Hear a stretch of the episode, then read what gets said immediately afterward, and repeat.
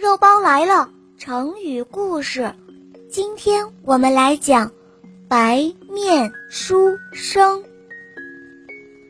在南北朝的时候，有一个人叫做沈庆之。沈庆之从小就非常会打仗，常常打胜仗回来。后来，他被封为建武将军，专门负责防守边疆。有一天。皇帝想要向北边扩展领土，沈庆之知道了，就极力阻止皇帝。他说：“大王啊，这件事情万万不可！您还记得以前几位将军向北边扩展领土失败的事情吗？”大王，沈庆之不停地劝皇帝，皇帝觉得很烦，就对他说：“我不想听了。”我叫别人来跟你说吧。皇帝于是就找了左右两个文官来和沈庆之争辩。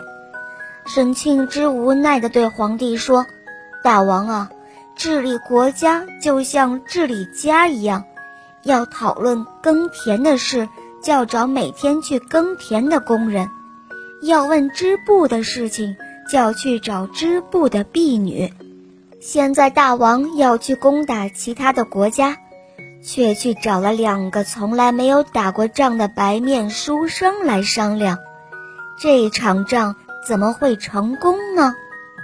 可是皇帝却不耐烦地说：“你不要再说了，我决定的事情是不会再改变了。”皇帝没有采纳沈庆之的意见，最后。当然就打了一个大败仗回来，后来大家就用沈庆之说的“白面书生”来形容年轻没有经验的读书人，只知道书本上的知识，而不晓得实际应付事情的方法。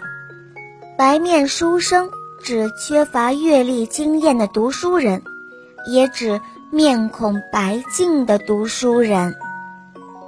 好了，小朋友们，这个成语你们记住了吗？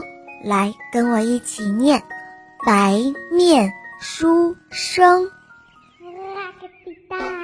亲爱的小朋友们，今天的故事就讲到这儿了。更多精彩的故事，请关注我们的微信公众号，请搜索“肉包来了”，加入我们吧。我们明天再见哦，拜拜。